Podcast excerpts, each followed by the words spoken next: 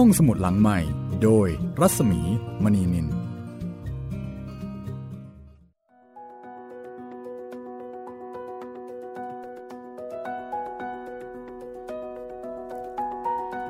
ัสดีค่ะต้อนรับคุณผู้ฟังเข้าสู่รายการห้องสมุดหลังใหม่นะคะ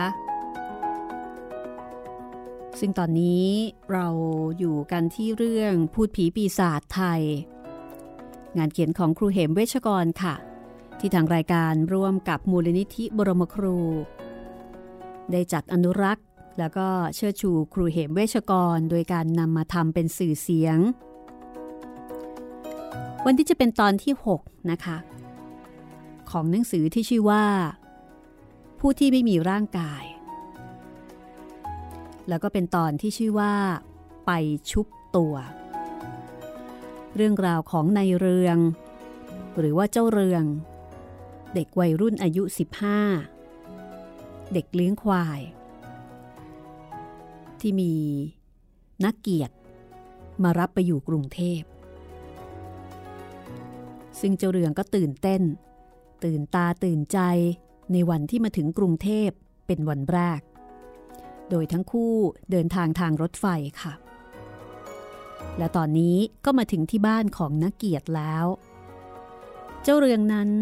ไม่รู้อะไรสักอย่างเกี่ยวกับตัวนักเกียรติว่านักเกียรติทำอะไรชีวิตของเจ้าเรืองกับการมาชุบตัวที่กรุงเทพคราวนี้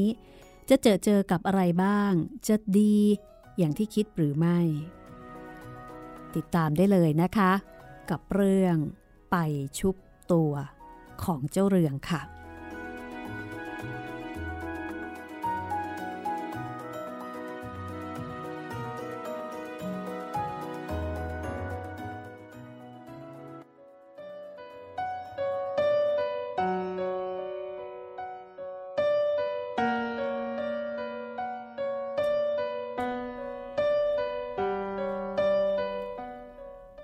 วันนั้นทั้งคู่อาบน้ำกันที่ห้องหนึ่งซึ่งเรื่องนี้ก็ทำให้เจ้าเรืองตื่นเต้นว่าที่กรุงเทพเขาไม่ได้อาบกันที่ท่าน้ำหรือว่าที่บ่อน้ำเหมือนกับบ้านของเขานาเกียรติก็อธิบายให้ฟังว่าที่นี่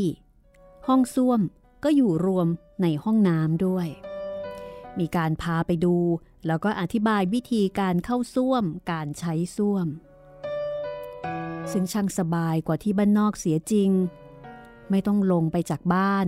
ซึ่งส้วมจะตั้งห่างจากบ้านกลางค่ำกลางคืนก็ลำบากลำบนต้องคอยระวังงูแต่ที่นี่สบายมากทุกอย่างอยู่ในบ้านพออาบน้ำแล้วกลับห้องนาเกียรติก็บอกเจ้าเรืองให้นอนได้เพราะว่าแกเองจะต้องทำงานเขียนหนังสือต่อ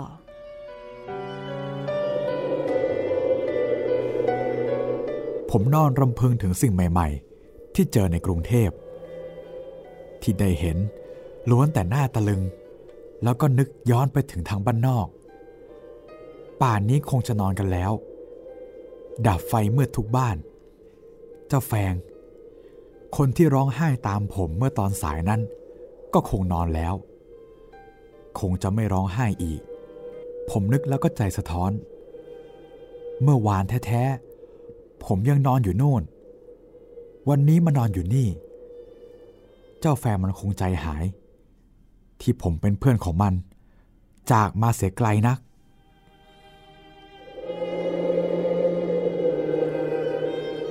เจ้าเรืองได้มาอยู่ที่นี่สองวันจึงได้รู้ว่าเขามาอยู่ที่ไหนและมีสภาพเป็นอย่างไรคือก่อนหน้านี้ไม่รู้อะไรเลยตอนนี้รู้แล้วว่าตึกนี้เป็นที่ทำการของหนังสือพิมพ์เพื่อนไทยนักเกียรติของเขา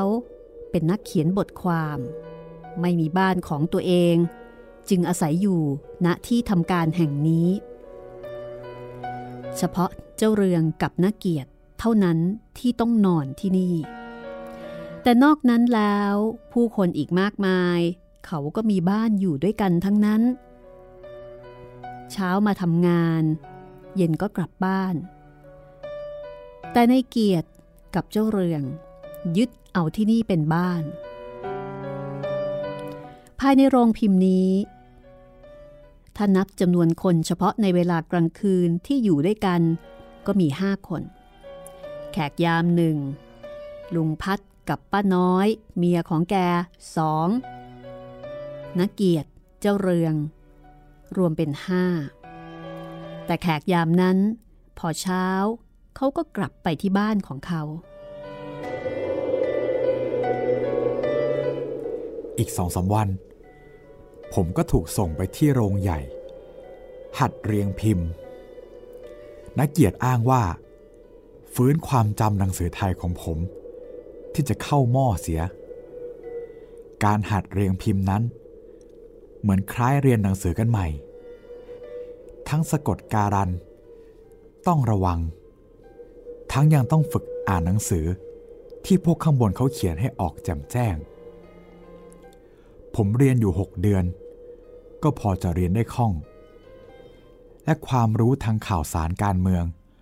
พอจะผ่านหูผ่านตาขึ้นมาบ้างด้วยว่าอ่านทุกวันเรียงตัวอักษรทุกวันผิดทุกวันเขาก็แก้ลงมาทุกวันนานๆเข้าสะกดการันก็ไม่ค่อยผิดชักจะคุ้นตาคุ้นใจ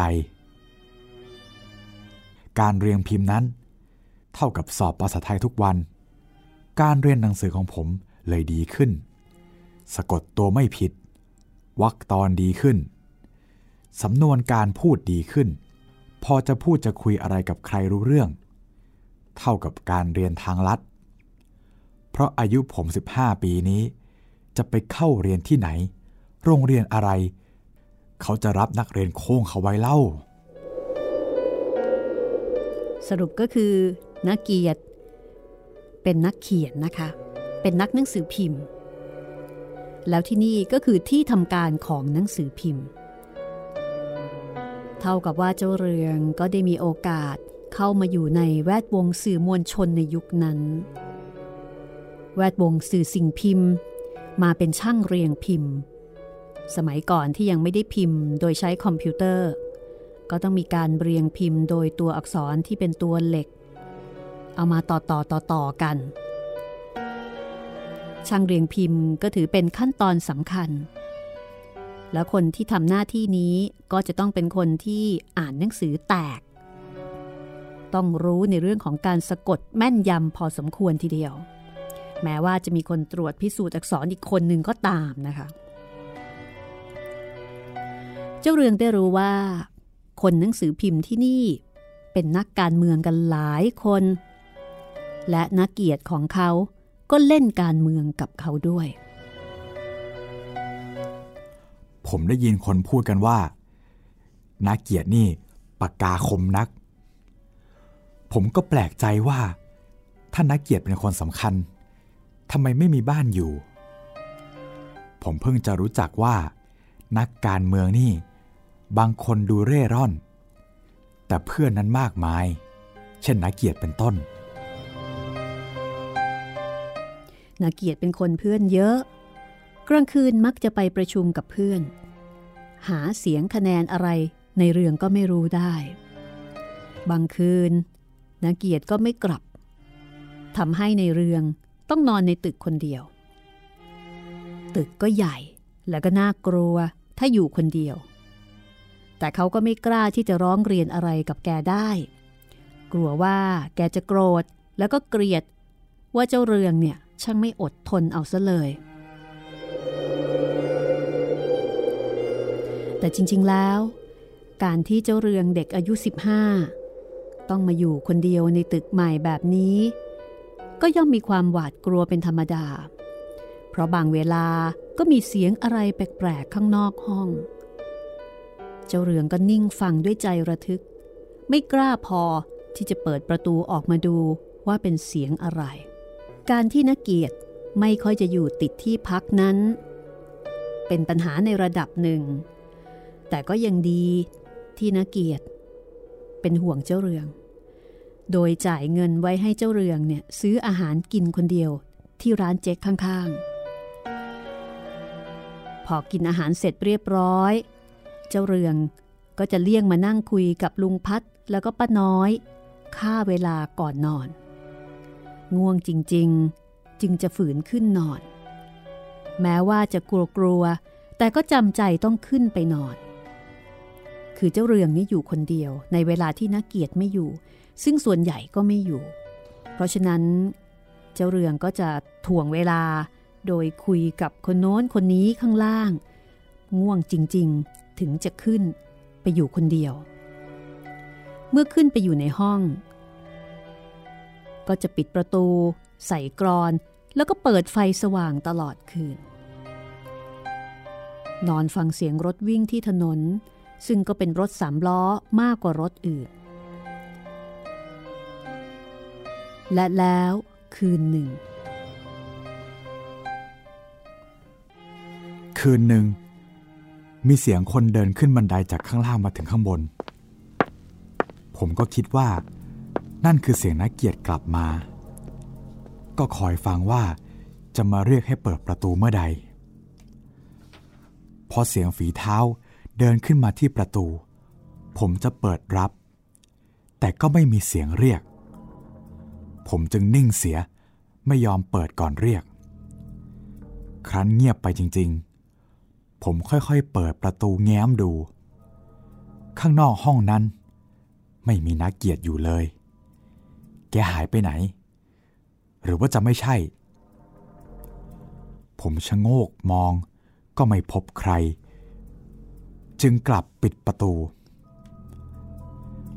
หรือว่าแกจะเดินเลยไปห้องน้ำก่อนถ้าอย่างนั้นเดี๋ยวแกคงเดินกลับมาเองผมลงนั่งคอยอยู่ที่โต๊ะทำงานของแกฟังว่าแกจะกลับมาเรียกเมื่อไหร่แต่คอยนานเท่าใดก็ไม่มีเสียงมาเรียกผมเลยนั่งฟุบโต๊ะหลับไปสะดุ้งตัวขึ้นมาฟังเสียงเห็นเงียบสงัดไม่มีเสียงนักเกียรติผมเลยเข้ามุ้งนอน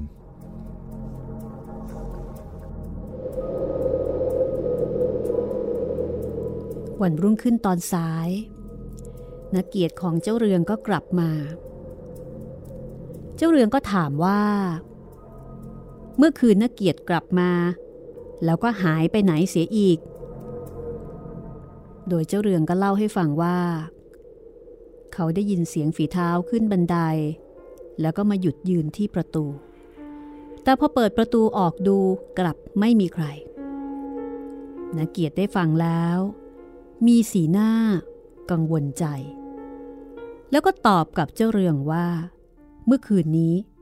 เขาไม่ได้กลับมาเลยเขานอนอยู่ที่บ้านเพื่อน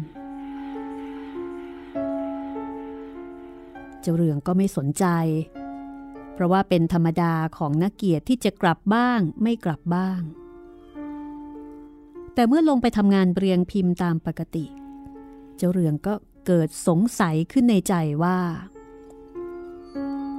ในระหว่างที่เจ้าเรือง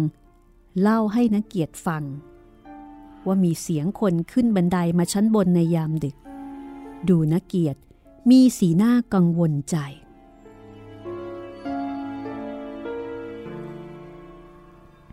แต่ว่าแกก็ไม่ออกความเห็นว่าอะไรเป็นอะไรเสียบ้างเลยหรือแกมีความในอะไรกระมังแกถึงทำหน้าอย่างนั้นแกคงจะหลบหลีกใครอยู่ก็เป็นได้เรื่องของคนเล่นการเมืองก็ยุ่งๆอย่างนี้เองแต่ละคนที่มาหานักเกียรติก็ดูพิลึกพิลึกบางทีทำขรึมจะพูดอะไรก็มีแง่มีมุมเป็นในในคนอย่างผมฟังไม่ออกว่าเขาพูดอะไรแต่ละคนดูมีความสำคัญทุกคนเสมือนว่าจะไม่มีใครดีกว่าเขารู้อะไรก็ไม่รู้เท่าเขาบางทีเขาพูดอะไรอย่างดุดุราวกับจะกินเลือดกินเนื้อบางคราวพูดอะไรแดกแดกดันดันผมไม่สนใจนักเลยไม่ค่อยฟังเขาพูดกลุ้มใจคนพวกนี้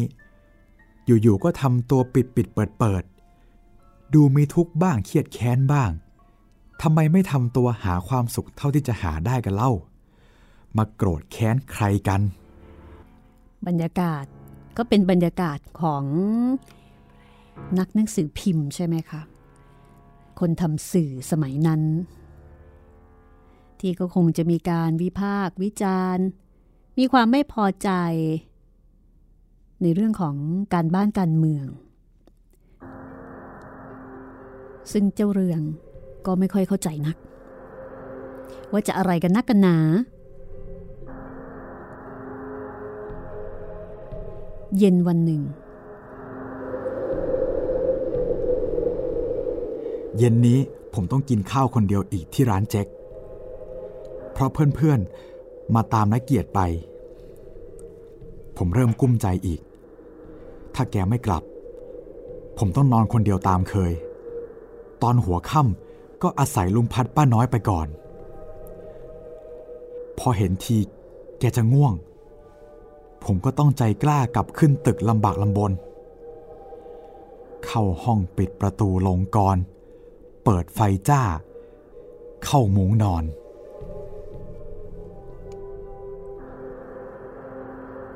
ปรากฏว่าพอได้เวลาประมาณห้าทุ่มก็มีเสียงฝีเท้าคนสองสามคน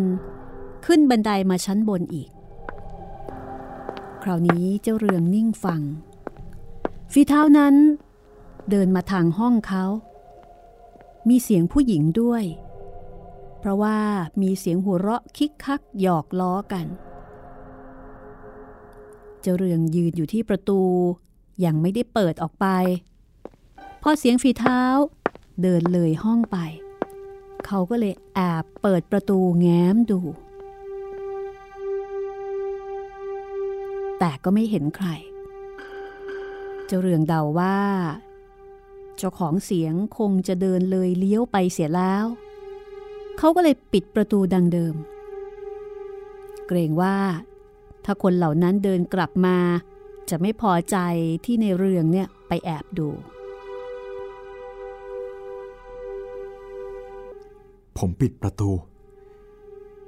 แล้วยืนแอบอยู่ข้างประตูจัดการดับไฟให้มืดเฉพาะในห้องเราคิดไว้ว่า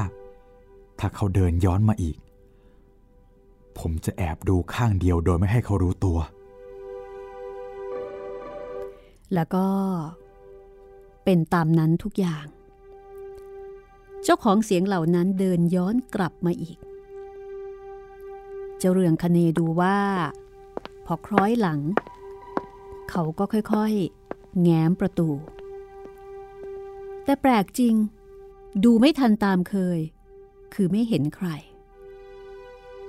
แสดงว่าเลี้ยวไปเสียแล้วเจ้าเรืองโทษตัวเองที่โง่ไปใส่กรอนไว้เวลาเขาเดินมาจะถอนกรอนแรงเดี๋ยวก็จะมีเสียงดังจึงต้องค่อยๆดึงก็เลยทำให้ช้าไม่ทันการแต่ครั้นจะออกจากห้องไปดูถ้าเขาเห็นเข้าก็เกรงว่าเดี๋ยวจะเป็นปัญหาได้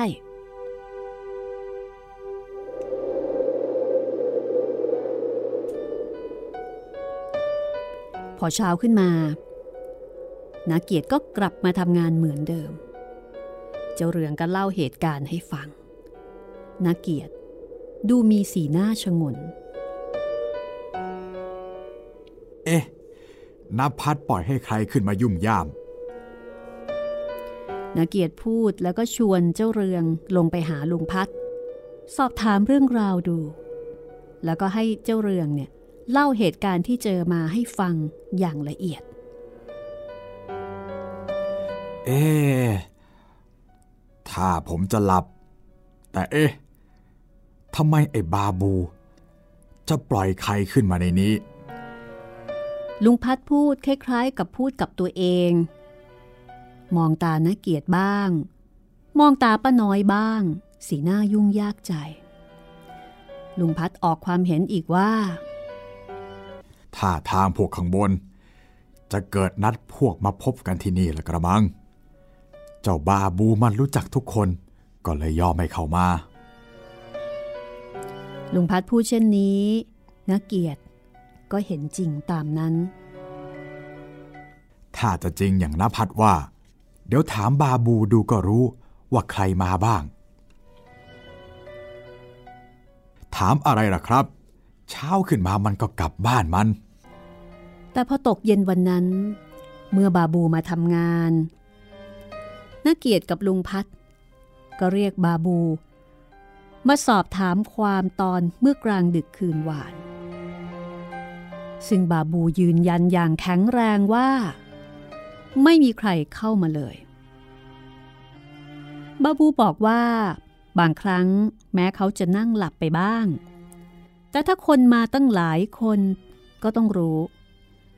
ประตูก็ไม่ได้เปิดกว้างทั้งสองบานพอค่ำลงก็เปิดแค่ประตูเล็กแต่ปกติถ้าไม่มีใครมาประตูช่องเล็กก็ปิดไว้เสมอบาบูเอาหลังพิงบานประตูไว้แล้วใครล่ะจะแอบเข้ามาได้นักเกียรติกับลุงพัดจนปัญญาทั้งสองคนต่างมองหน้ากันอย่างสงสัยอยู่ในทีผมก็ชักใจวูบขึ้นมาทีเดียวถ้าไม่มีใครขึ้นมาบนตึกใครเล่าขึ้นไปทั้งสองคืนนักเกียรติมองหน้าผมแกรู้ว่าผมมีหัวใจอย่างไรในเวลานั้นพอสักครู่เพื่อนแกมาแกเลยเลิกไปข้างนอกแกให้ผมไปสั่งเหล้าและอาหารที่ร้านเจ๊กเข้ามากินกันในห้องนั้นเอง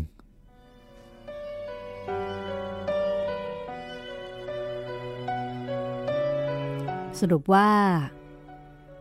วันนี้นักเกียรติไม่ไปข้างนอกแล้วก็สั่งอาหารเข้ามากินกันวันนั้นในตอนโพรเพลเจ้าเรืองเกิดปวดฉี่ขึ้นมาก็เลยรีบมาห้องน้ำที่เปิดไฟสว่างเขาเห็นชายวัยกลางคนคนหนึ่งเดินสวนออกมาจากห้องน้ำอย่างเร็วเรียกว่าถ้าหลบไม่ทันก็อาจจะชนกันผมเลยเข้าห้องน้ำแล้วเหลียวกลับมาดูว่าชายผู้นั้นคือใครแต่ไม่เห็นแล้วผมจึงหมุนตัวกลับเข้าห้องส้วมก็มีหญิงสาวพรุนพรันสวนออกมาผมผงะเกือบโดนกันอีกพอหญิงนั่นออกประตูไปผมก็เข้าห้องส้วมปัสสาวะไปนึกไปภาพที่พบกันมันคล้ายฝันเลือนเลือนลางๆเมื่อทำธุระเสร็จแล้วเจ้าเรืองก็รีบกลับมาบอกนักเกียรติพอนักเกียรติได้ฟังก็ลุกขึ้นยืนอย่างรวดเร็วรีบวิ่งมาที่เฉลียงตะโกนลงไปข้างล่างว่านาภัทรครับเฝ้าวันใดไว้อย่าให้ใครลงมีคนขึ้นมาอีกนาภัทรสั่งบาบูให้คุมประตูไว้ด้วยนักเกียรติว่าแล้วก็กลับเข้าห้องบอกเพื่อนอีกสองคนให้ช่วยกันหาคนแปลกหน้าที่ขึ้นมาบนตึกทั้งหมดก็เที่ยวเปิดประตูห้องแม้แต่ห้องเก็บของเปิดทุกๆประตูทุกแห่งทั่วตึกแต่ก็ไม่มีใคร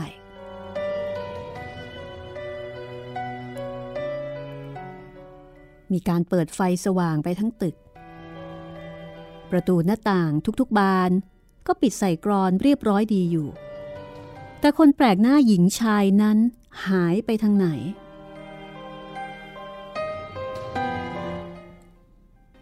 เราลงไปตึกชั้นล่างอีกคราวนี้มีลุงพัดช่วยค้นหาอีกคนมันก็เป็นเรื่องประหลาดไม่มีใครเลยแต่อะไรเล่าที่ห้องน้ำลุงพัดมองหน้าเจ้าเรืองอย่างสงสัยว่าเอ๊ะตาฝาดไปหรือเปล่าส่วนป้าน้อยเมียลุงพัดนั้น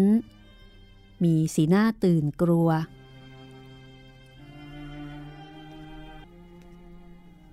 สนใจผมน่ะอย่าถามผมเลยวูบวาบเหลือเกินภาพของชายกลางคนที่สวนกันกับผมในห้องน้ำนั่นแม้จะสวนกันด้วยกริยาอันเร็วแต่ผมจำได้ว่าชายนั่นมีหนวดตัดเสมอริมฝีปาก และหนวดนั่นงอกประปรายเส้นผมก็เช่นกันหญิงนั่นแม้จะเดินก้มหน้าผมก็เห็นหน้าแกด้านหนึ่งมีปานที่โหนกแก้มนี่คือสิ่งที่เจ้าเรืองมองเห็นจากคนแปลกหน้าที่บัดนี้ก็ยังไม่มีใครรู้ว่าคือใคร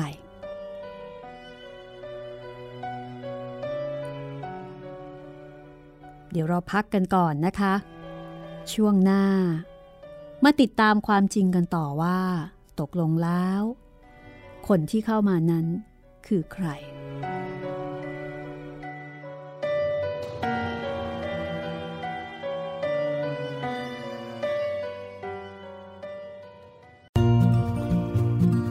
ห้องสมุดหลังใหม่โดยรัศมีมณีนิน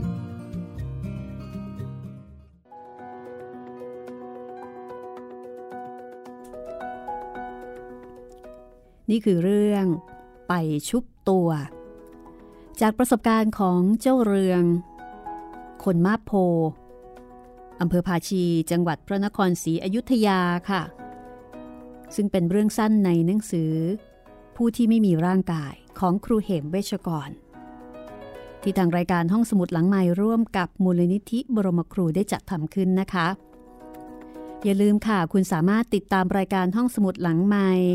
ที่นี่ ดับเบิลยู ดับเบิลยู ดับเบิลยู ดอท ไทย พี บี เอส เรดิโอ ดอท คอม วิทยุไทย พี บี เอส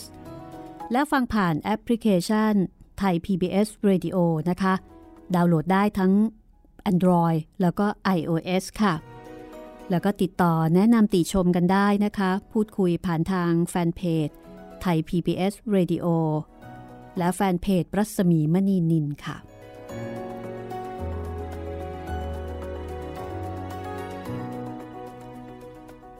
เราจะไปติดตามกันต่อนะคะว่าตกลงแล้วคนที่เข้ามาในสำนักพิมพ์แห่งนั้นเนี่ยคือใครกัน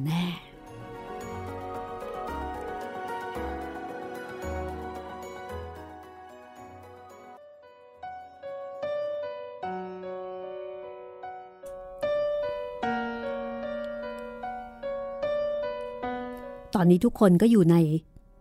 ภาวะสงสัยลุงพัดนั้น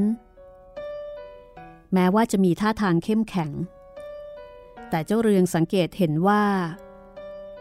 มือที่แกถือตะพดอยู่นั้นมีอาการสั่นน้อยๆแกมองหน้าคนโน้นทีคนนี้ทีแล้วก็หันมามองดูตามซอกตามมุมตึกแล้วก็สะกิดป้าน้อยให้กลับห้องพอพ้นไปเจ้าเรืองก็สังเกตว่าแกทั้งสองคนก้มหน้ากระซิบกระซาบออกความเห็นแก่กันป้าน้อยทำมือโบกเวกลุงพัดก็ทำมือทำไม้เช่นกัน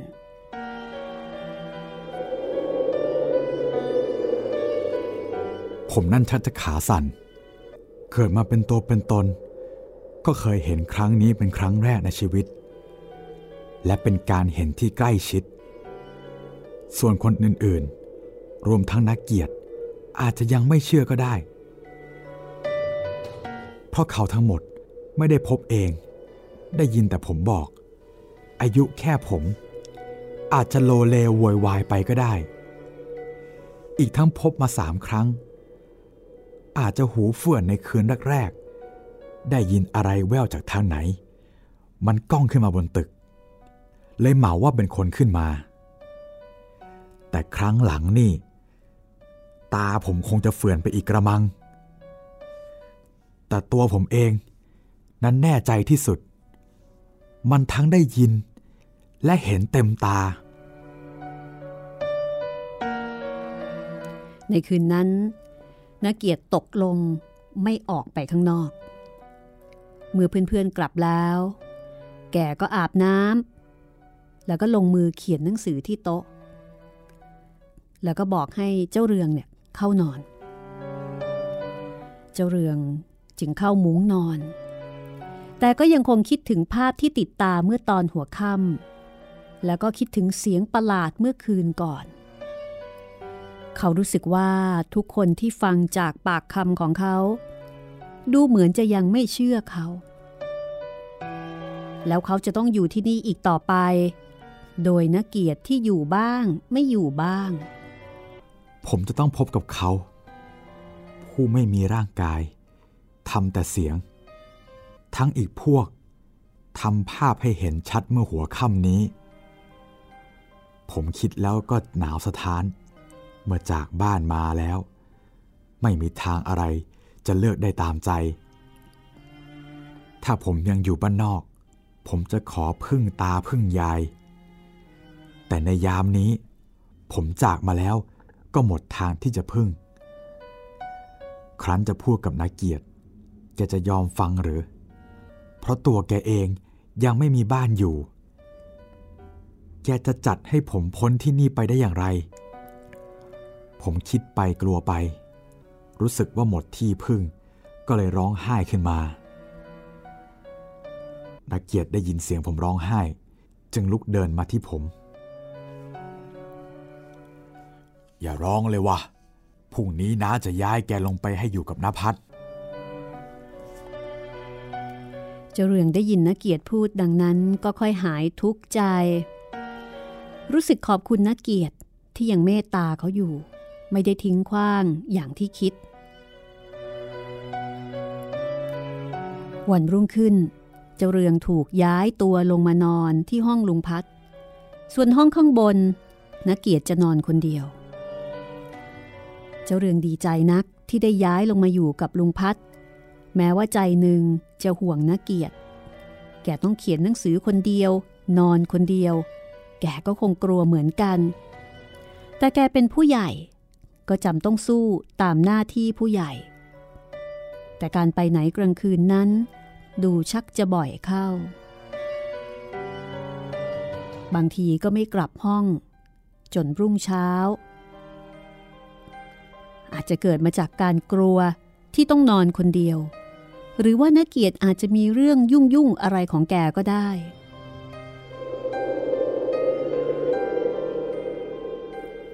อีก สองสาม วันนาเกียรติจัดการให้เจ้าเรืองหยุดงานเรียงพิมพ์แล้วก็ย้ายขึ้นไปทำงานข้างบนให้มีหน้าที่คอยรับโทรศัพท์ที่คนภายนอกโทรเข้ามาติดต่อโดยไปตามคนที่เขาต้องการติดต่อมาพูดเพราะว่าตอนนี้เจ้าเรืองรู้จักคนทำงานในนั้นทั้งหมดดีแล้วถ้าไม่มีใครโทรมาก็มีหน้าที่ตรวจ proof ขั้นแรกคือขั้นต่ำเพียงเกลาตัวผิดเสียก่อนเพราะว่าเขาผ่านการเรียงพิมพ์มาแล้วถูกแก้เรื่องคำผิดตัวสะกดการันผิดไปจากกองบรรณาธิการเสียมากแล้วจนรู้เรื่องพอจะตรวจแก้เบื้องต้นได้ส่วนขั้นต่อไปก็จะเป็นการตรวจของผู้ใหญ่ที่มีความรู้สูงทั้งอักษรศาสตร์และทางหนังสือพิมพ์เป็นผู้ตรวจสุดท้ายฟังตรงนี้แล้วเป็นความรู้ด้วยนะคะว่าในระบบการทำงานสื่อสิ่งพิมพ์แต่ก่อนนั้นมีการตรวจสอบกันหลายขั้นหลายตอนนะคะหนังสือพิมพ์สมัยก่อนหรือว่าสื่อสิ่งพิมพ์สมัยก่อนจึงไม่ค่อยจะมีคำผิดมากมายเหมือนเดี๋ยวนี้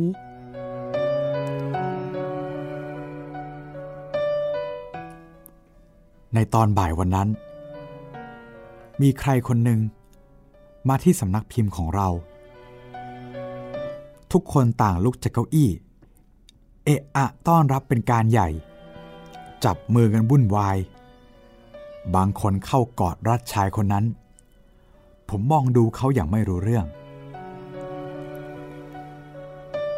นี่ล่ะเพื่อนเอ้ยเพื่อนได้ประกาศนียบัตรแล้วใครคนหนึ่งร้องขึ้นตบหลังชายคนนั้นอย่างหนักแล้วก็หัวเราะกันคลื่นใหญ่เจ้าเรืองก็สงสัยนักว่าคนคนนั้นไปศึกษาอะไรสำเร็จมาหนอจึงได้ประกาศนียบัตรเป็นที่ยกย่องครั้นฟังเขาพูดกันอยู่นานจึงได้รู้ว่าผู้ชายคนนั้นเพิ่งออกมาจากคุกในคดีการเมืองพ้นโทษมาแล้วก็มาเยี่ยมพรรคพวกทุกคนนิยมกันว่า การติดตารางคดีการเมืองคือประกาศนียบัตรผมใจหายเพิ่งรู้ว่าชีวิตจิตใจของพวกที่เรียกตัวเองว่านักการเมืองนั้นผิดกว่าชีวิตจิตใจของคนธรรมดาสามัญผมชักหนาวใจกลัวนักเกียรติจะเป็นแบบนั้นบ้างผมเคยตรวจพรูฟพบข้อความของนักเกียรติพูดอะไรรุนแรงบ่อยๆเกรงว่าจะถูกเรียกตัวไปอบรมรับประกาศนียบัตรกับเขาบ้างการติดตารางนี้ผมไม่เคยรู้ไม่เคยผ่านแต่เคยได้ยินผู้ใหญ่พูดว่ามันร้ายนักไม่ผิดอะไรกับนรกดีๆนี่เองต่อมาไม่นานนักก็มีเรื่องเกิดขึ้นหนังสือพิมพ์ทุกฉบับลงข่าวกันเกลียวกราวว่ามีคนกลุ่มหนึ่งคิดร้ายต่อรัฐและได้มีการจับกุมได้ตัวกันหลายคนพร้อมด้วยหลักฐานยืนยันพรรคพวกที่สมรู้ร่วมคิดได้ถูกรวบตัวกันไปแต่ก็มีตัวบงการหลบหนีไปได้พวกกองบรรณาธิการบางคนก็มีการเอะอะด่าว่านักเกียรติหาว่าทำการพลาดเพราะว่าหลงกลนักการเมืองอีกฝ่ายจึงทำให้พรรคพวกต้องเข้าปิ้งไปตามๆกันผมขนลุกสู้ทั้งตัวนักเกียรติโดนดีเข้าแล้วแม้จะไม่มีรายชื่อในจำนวนที่ถูกจับแต่ก็คงอยู่ในจำนวนที่หลบหนีไปได้นั่นเองเป็นอันว่าอยู่ในบัญชีของผู้คิดการเป็นเสี้ยนหนามลุงพัดกับป้าน้อยต่างก็น่าเศร้าบนอยู่วุ่นวายเรื่องของหนังสือพิมพ์นี่เจ้าเรืองก็มองว่ามันช่างประหลาดแท้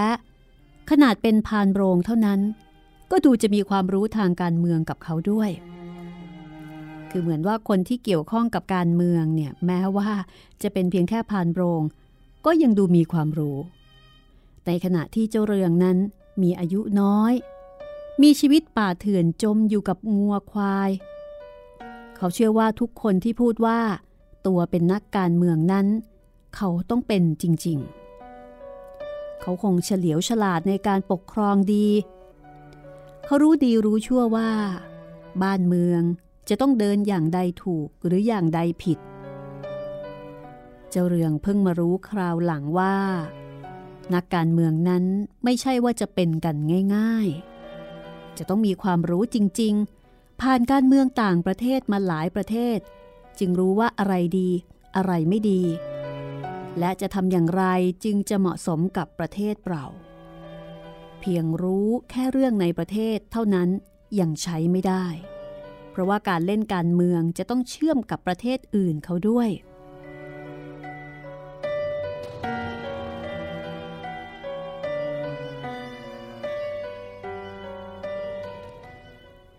นี่คือความรู้สึกของเจ้าเรืองที่นอกจากจะมีความรู้ในเรื่องของการเรียงพิมพ์แล้วยังมีความรู้เกี่ยวกับเรื่องการเมืองเพิ่มขึ้นด้วย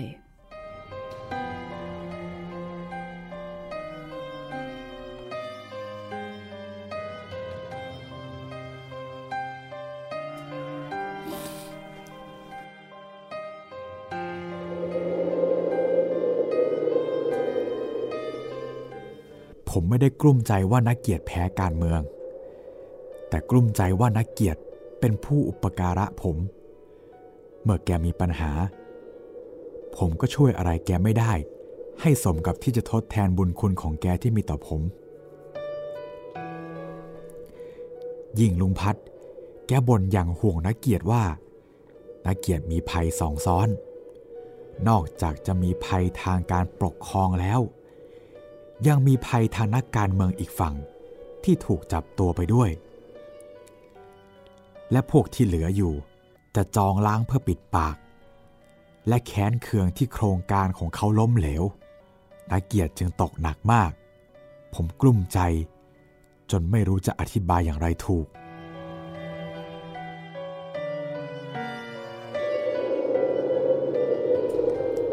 ชี วิตของเจ้าเรืองตอนนี้เต็มไปด้วยปัญหาที่ไม่รู้จะแก้ไขอย่างไรเขาจากบ้านนอกมาอยู่ในความคุ้มครองของนาเกียรติแต่พอนาเกียรติหนีหายไปเพราะมีปัญหาแล้วเขาจะอยู่กับใครงานที่ทำนั่นก็ใช่จะเป็นหลักประกันเลี้ยงตัวได้ทั้งอายุน้อยว้าวุ่นมองข้างหน้าไม่ออกว่าเขาจะจัดการอย่างไรกับชีวิตตัวเองจะไปอยู่อย่างไรเขามาอยู่โรงพิมพ์นี้ก็เพราะนาเกียรติแต่เมื่อนาเกียรติไม่อยู่เขาก็กลายเป็นคนที่อยู่ในปกครองของลุงพัดผู้เป็นเพียงพานโรงถ้าทางกองบรรณาธิการจะปลดออกจากงาน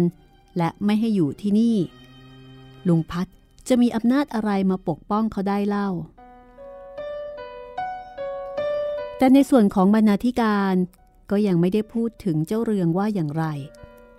เขาจึงทำงานไปก่อนตามหน้าที่และแล้ววันหนึ่งตำรวจได้มาตรวจค้นห้องนาเกียรติตามหน้าที่ของตำรวจแต่ก็ไม่ได้อะไรไปขากลับพวกเขาชำเลืองดูเจ้าเรืองแล้วก็ขยิบตากันผมสะดุ้งเอ๊ะผมจะกลายเป็นพรรคพวกนักการเมืองไปกับเขาด้วยเหรอผมเล่าให้ลุงพัดฟังแกก็ออกความเห็นว่าผมเป็นตัวเชื่อมที่จะพาไปหานาเกียรติได้วันหนึ่งนาเกียรติก็จะต้องแอบมาหาผมเพราะความห่วงใยผมฟังคำนี้แล้วขนลุกเกลียวภาวนาอย่าให้น้ากลับมาเลยเดี๋ยวจะถูกจับตัวผมเองคิดจะกลับบ้านนอกแต่ทำไงจะบอกนาเกียรติได้เล่าว่าผมจะกลับบ้านนอกผมจะอยู่ที่นี่โดยไม่มีนาเกียรติได้อย่างไรคืนหนึ่งทั้งสามคนคือเจ้าเรืองลุงพัดป้าน้อยนั่งคุยกันอยู่ก็มีเสียงเคาะประตูเบาๆข้างนอกลุงพัดมองหน้าทุกคนแล้วก็ลุกไปยืนชิดประตูถามไปเบาๆว่านั่นใครมีเสียงตอบกลับมาว่าผมเองทั้งสามคนถึงกับสะดุ้งเพราะนั่นเป็นเสียงของนาเกียรติไม่ต้องเปิดประตูครับผมห่วงเจ้าเรืองมาบอกว่าขอฝากไว้ด้วยตัวผมจะต้องขอหลบซ่อนไปก่อนแล้วไม่เข้ามาก่อนหรอครับไม่เข้าล่ะครับผมจะมาฝากเจ้าเรืองเท่านั้นผมลาก่อนลานะนะเรืองนาเกียรติพูดเป็นคำท้ายแล้วก็เงียบเสียงไปป้าน้อยเอามือลูบอกด้วยความห่วงใยอย่างหนักดูดูกล้ามาอันตรายแท้ๆเจ้าเรืองน้ำตาไหลสงสารนาเกียรติจับใจความห่วงของแกจะทำให้แกต้องถูกจับนาเกียรติหายหน้าไปแล้วก็ไม่มีข่าวคราวเกือบสองเดือนเจ้าเรืองก็ยังคงทำงานต่อไปด้วยความเมตตาของท่านบรรณาธิการซึ่งความจริงแล้วเขาจะเอาความสำคัญอะไรกับเจ้าเรืองเล่าในเรื่องของการงานคือเจ้าเรืองเนี่ยก็อยู่ในฐานะเหมือนกับเป็นแค่เด็กฝึกงานเท่าที่ได้เงินเดือนบ้างเล็กน้อยก็เป็นไปเพราะความเมตตากรุณาของบรรณาธิการเหมือนกับเห็นแก่หน้าของนาเกียรติด้วยอะไรทำนองนั้นแต่ตอนนี้นาเกียรติไม่อยู่แล้วตอนนี้เจ้าเรืองได้ช่วยเงินแก่ลุงพัดป้าน้อยเป็นค่าอาหารเพราะว่าเขาต้องฝากท้องเอาไว้กับสองผัวเมียในฐานะที่เขาเองเนี่ยไม่มีผู้ปกครองถึงแม้ว่าลุงพัดกับป้าน้อยจะยากจนเงินเดือนน้อย แต่ทั้งคู่ก็มีความเมตตาต่อเจ้าเรืองเป็นอย่างดี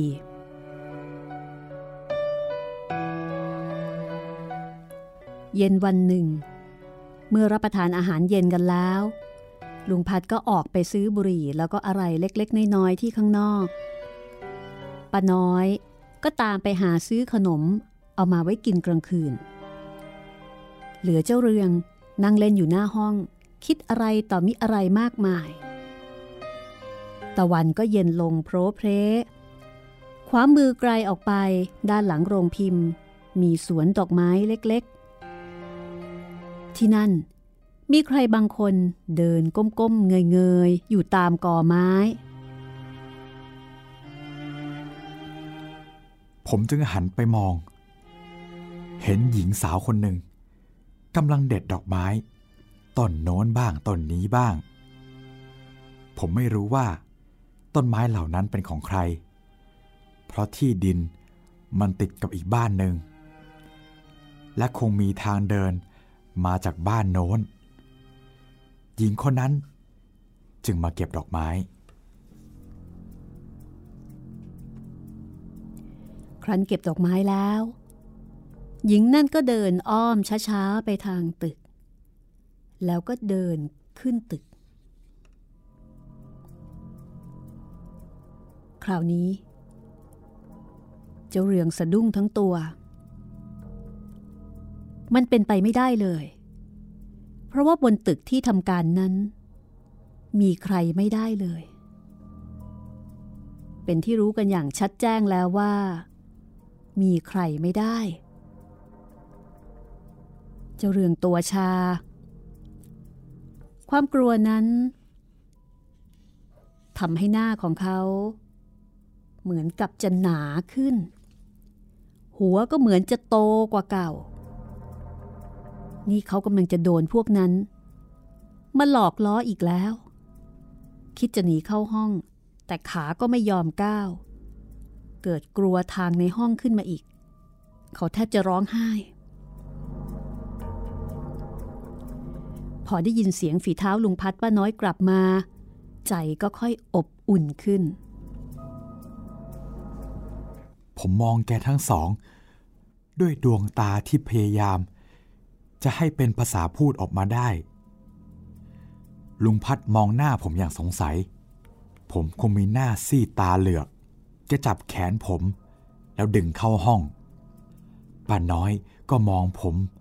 แล้วก็มองลุงพัดอย่างตกใจและสงสัยผมค่อยๆเล่าภาพที่ผมเห็นให้แกฟังลุงพัดเบิกตากว้างป้าน้อยเหลียวหน้าลอกแลกเอ๊ะเอาอีกแล้วโถ่เขายิ่งยุ่งๆกันอยู่มารบกวนอีกแล้ว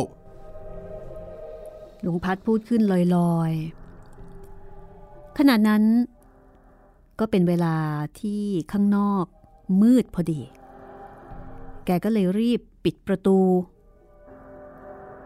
เจ้าเรืองชักจะตัวสั่นป้าน้อยนั้นถึงแม้จะบอกว่าไม่กลัวแต่ก็ถึงกับนั่งยองๆกอดตัวเองราวกับหนาวตาฝาดหรือเปล่าพุทโธเห็นชัดเลยครับเจ้าเรืองตอบรู้สึกน้อยใจตัวเองว่าเวลาพบเรื่องอย่างนี้มักจะพบคนเดียวทุกทีไปพูดให้ใครฟังก็จะคล้ายว่าตาฝาดไปเอง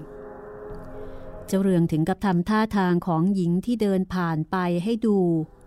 ทำท่าเดินให้คล้ายๆแต่แล้วก็กลับซุดตัวนั่งเพราะว่าเกิดความกลัวเข้าจับใจมันเห็นชัดอย่างนั้นยิ่งทำท่าดูมันก็เหมือนเอาจริงๆเหมือนเมื่อตอนที่พบเหตุการณ์ตอนแรกที่ตึกชั้นบนนั่นยังกลัวพอประมาณแต่มาซ้ำครั้งนี้เจ้าเรืองรู้สึกกลัวเหลือเกินนี่แหละเขาว่าผีซ้ำด่ำพลอยเขายุ่งกันชุลมุนก็มาซ้ำมาพลอยให้ยุ่งเข้าไปอีก นั่นน่ะสิลุงพัดบ่นป้าน้อยก็พูดคล้อยตาม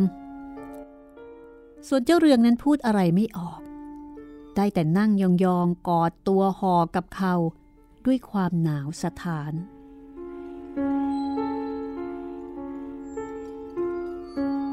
ชีวิตของเจ้าเรืองจะเป็นอย่างไรต่อไปในบ้านที่ไม่มีนักเกียรติอยู่คือจริงๆที่นี่ก็ไม่ใช่บ้านเป็นที่ทำการของหนังสือพิมพ์ที่นักเกียรติมาอาศัยนอนแต่นักเกียรติไม่อยู่แล้วแล้วก็แถมเจอเจออะไรแปลกๆแบบนี้อีกเจ้าเรืองจะทำอย่างไรต่อไปนะคะติดตามตอนหน้าของเรื่องไปชุบตัวจากหนังสือผู้ที่ไม่มีร่างกายของครูเหมเวชกรค่ะวันนี้หมดเวลาของห้องสมุดหลังใหม่แล้วนะคะสวัสดีค่ะ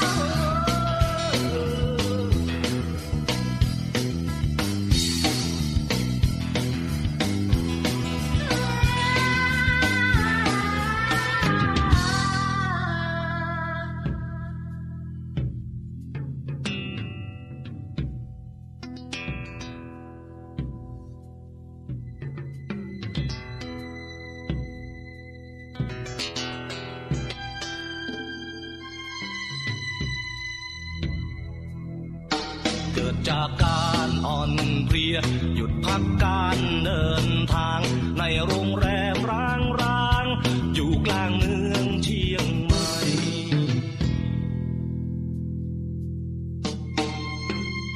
เมืองที่คนก้าวขานมีความหวานไหว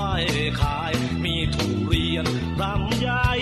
มีนางไม้พี่เมืองเมืองที่มีพี่แม่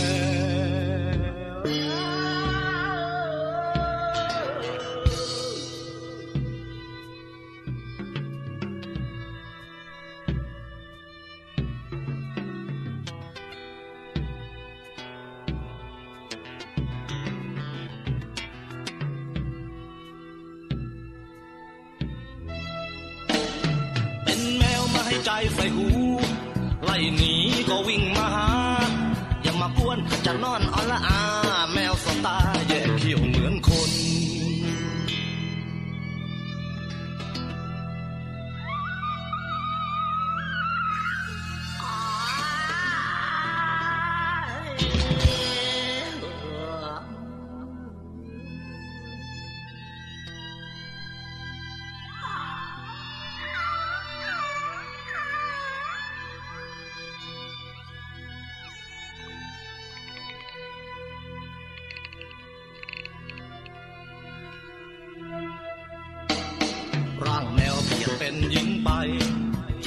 ก็วุ่นวายสับสนยืนอยู่ปลายเตียงเหมือนมนสะกดเพื่อนร่วมห้องสองคนให้หลับไหลไม่รู้เรื่องราว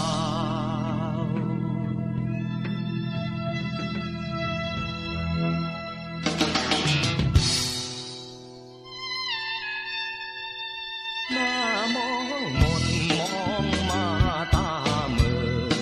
อสิ้นเก่าๆเสื้อทรงฉันร่วงเกินนอนเตียงเธอตายขออภัยไม่ได้ตั้งใจทำเธอไม่ให้นอนป้อนหลอกล้อนฉันอยู่เหมือนอยากให้รู้เรื่องราวมือตั้มเธอเปิดประตูเหมือนสื่อชักนำเห็นแสงร้อนแรงเหมือนแสงไฟในบ้านมาทั้งกลิ่นทั้งเสียงเสียงที่แหบโอยหวนอบอวนด้วยกลิ่นคืนนี้สงบจิตต่างถูกแทนเทียนจากใจผู้มาเยี่ยมเยียนให้เพื่อนทุกคนทรมา